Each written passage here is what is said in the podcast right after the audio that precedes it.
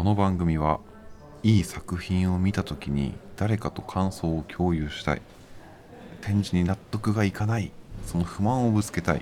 そんな思考のはけ口となるような番組です。アート初心者のリスナーさんにも分かりやすくそしてクロートには毎回一つくらいは学びがあるような話を心がけております。お手柔らかにどうぞお聞きいただけると嬉しいです。